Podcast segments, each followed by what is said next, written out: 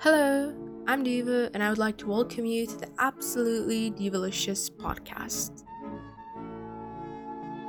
Dear future me, I'd gladly start off the story by asking how you are and what you've been up to, but I'm more than aware that I will never know the answer because every little part of this moment will become entangled with the past. I'll also clarify that I don't mean this in a negative tone, simply just observative and self-aware. That's all. I could start this as a personal rant, and chances are I might, since otherwise this won't be as poetic nor exciting and it'd just be me making stuff up. So, my name is Diva, as I'm sure you've already known, unless I change my name. My life isn't that much different from the people around me. I live a pretty normal life, or at least what I consider normal, with my parents, sister and dog, who unsurprisingly has many different names. Most of my online friends know him as Dry Doggo, but his actual name is Huso, or my best friend. The true story behind him being adopted is that he was a stray dog who would greet me every day before and after class. One day, Huso randomly disappeared, making us all worried, but we had thought that he just went on a longer walk than usual. After 5 days of not seeing him anywhere around the neighborhood, we knew something was not right, so we started going around asking if anyone had seen him. Turns out, the dog catchers caught him since there were rumors that there's a very vicious dog in that exact neighborhood. Now, I'd like to clarify that Huso is neither vicious nor dangerous in any shape or form. He's a very loving dog that was always careful when there were kids around, and I do not recall him ever barking on people, just quarrels as he does to this day. Anyways, that's when our journey of looking for him began, and we searched every dog shelter just to find any clues possible. Now, here's the thing.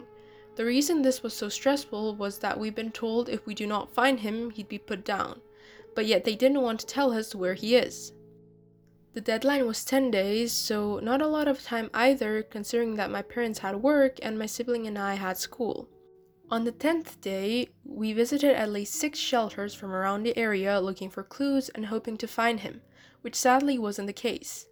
We came back home broken that we had missed our chance and thinking that they had probably put him down by now.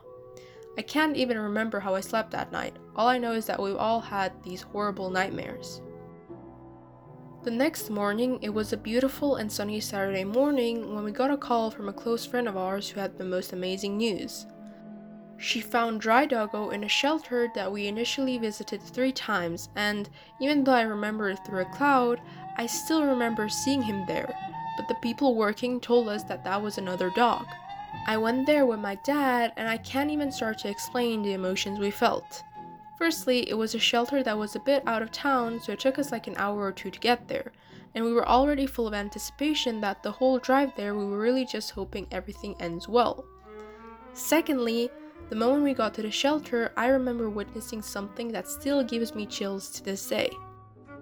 The dog shelter was an outside one, and it looked horrible. All you could hear was dogs barking at you, begging you to take them home with you.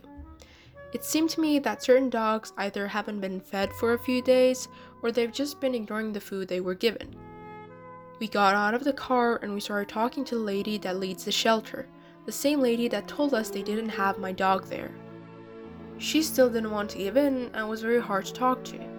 Then it got to the point where my dad got angry and called up his friend to tell the lady that our dog is in fact there and that we are here to pick him up whether she likes it or not. After she heard her boss demand those things, it's as if her personality took a 360-degree turn, but yet she still kept convincing us how he's in fact a very dangerous dog and that we should not take him home. When she took us to him, all I could say is that he looked horrible. Not only was he scared to death, but it seemed to me like he hasn't slept for days on end. He looked so bloated and it was just heart-wrenching. With him in cage, there were 2 other dogs that were actually his friends back in the neighborhood. One of them was a retired Doberman who used to be a police dog, but after a heart attack he retired and became a stray in the streets. He was supposedly adopted by someone in Germany. The other dog was basically a puppy that has been probably adopted by now. She was very charming and heartwarming. The lady got in and picked up Huso so roughly that his leg got stuck between the cage's metal and he made a bark noise signaling that she heard him. As soon as she put him on the ground, I remember him running up to us, excited that someone has finally come to pick him up and help him out. The whole walk to the car, he couldn't contain his happiness and he was just jumping around, running back to us to hug us, and so on. Looking back to that moment, I'm surprised I haven't let a tear down, since it was a really scary and sad experience, but it thankfully had a good ending. I honestly thought Huso was going to be scared of car rides, but as soon as we got to the car, he immediately jumped into the boots and stuck his head out of the window. Now, he isn't a large dog, more medium, I'd say, but if he gets up on two paws, he's almost my height. And no, I'm not short, I'm actually pretty tall, it's just that I guess he stretches his legs or something, I have no clue. Afterwards, we took him to the vet, made sure he was vaccinated and didn't have any diseases that could potentially put him in life danger, which he thankfully didn't, and then we took him back home. Since then, Dry Doggo has been the happiest dog that could exist out there, living in his own little house, surrounding with many toys and basically living like a king, which he of course deserves.